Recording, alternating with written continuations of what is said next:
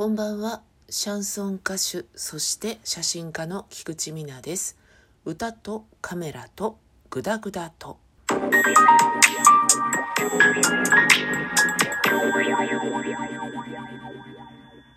えー、テニスもやらないのにテニス肘になってしまいました菊池美奈でございます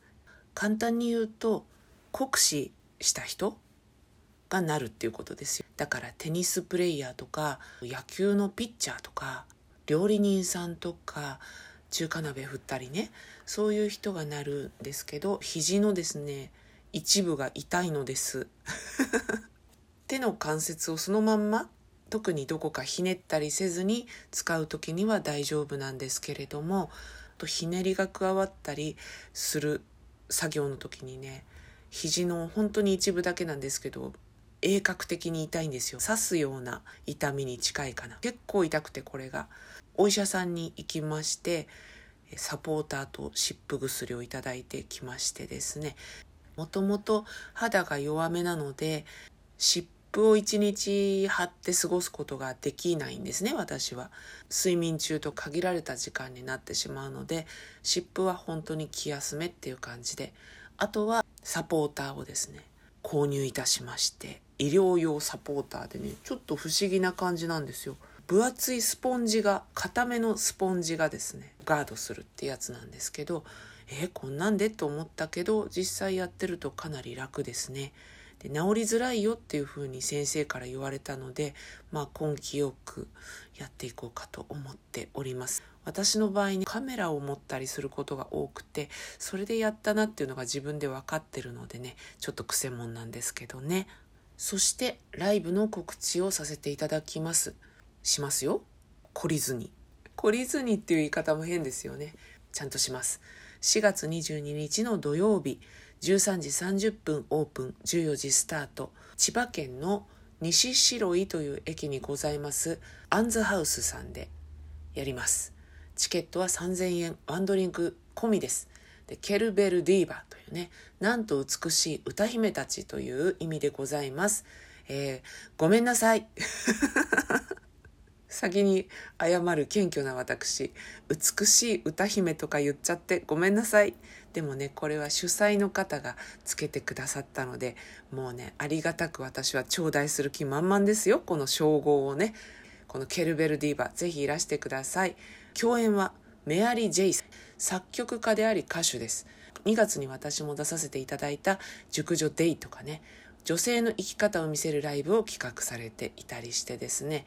今年公開予定の映画「ぬくもりの内側」というですね映画にも挿入歌を提供しているというバイタリティあふれるすんばらしいネキですからねご一緒できることを楽しみにしております。是非いらしてください。えー、私はですね実は記憶力がいいんだよというお話をさせていただこうと思うんですけど今のところ記憶力はいいと思います。暗記したり歌詞を覚えたりそういうところにはなぜか発揮されないんですけど じゃあ意味ないじゃんって感じですけどね。あの人がこう言ったとかこういうふうに決まったとかいうことはものすごく記憶力がいいんですよ。子供の頃から割とそうで言った本人がもう忘れちゃってたりすることを覚えていたりするんですよね。それで苦労することが実は結構あるよっていうお話をしたいと思います。私は女性なので男性もたくさんお友達でいますけど比率で言ったらやっぱり女の人と話してる時間の方が多いかなって思うんですけど女性は特に忘却の生物だと私は思っている節があってあの人こう言ったのにとかあなたこの間そう言いましたよねっていうことがすごく実は多いんですね。音楽の世界でも例えば誰かから指導を受けたりした時になんで今日は真逆のことを教えるんだろうって思ったりしてそれにねあんまりうまく順応できないんです。あなんか言うこと変わってんなでも今日この人こういう気分なんだろうなって言ってそれに乗っかるっていうところがすごく下手で良くも悪くも真面目生真面目なところがあるんですよね。じゃあ何々さこう言いましたよって言えるのかって言ったら言えないんですよ。気が弱くて言えないっていうよりも戸惑っちゃうんですよね。この人この間は A って言ったのに今日は真逆の B って言ってる。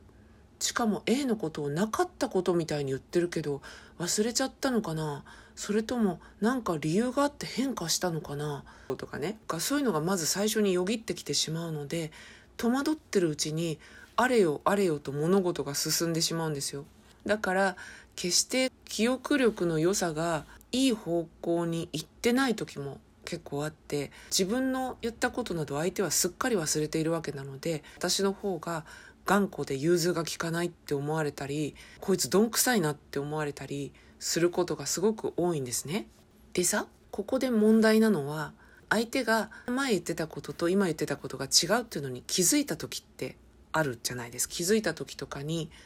そんな昔のことを覚えてるあなたがどうかしてるみたいな雰囲気で出されたりするとえーっていう感じになります。まあ私の年齢を考えると同年代順当に年を取っていくとすると順当に記憶力は劣化していくわけです。もともと忘れっぽかった人がさらに劣化したりするわけですよ。これがねもう地獄 地獄本当に今のところ私はかなり覚えてる方なのでそのギャップ感たるやもうどんどん開くのでね知らないとか相手が言ったりするんですよ。あんたが言ってただろっていうようなことを、え、そんなことあったんだ知らないみたいにね、私あなたからその話聞いたんですよっていうようなことがあって、そんなこと言ったっけ？忘れちゃったなって言われるのはいいんですけど、知らないみたいに言われると、あんまり度重なると、イラッとしてきますね、さすがに。知らないはないだろうって思ったりしちゃいます。歌の世界でも、こうやって歌った方がいいよとか、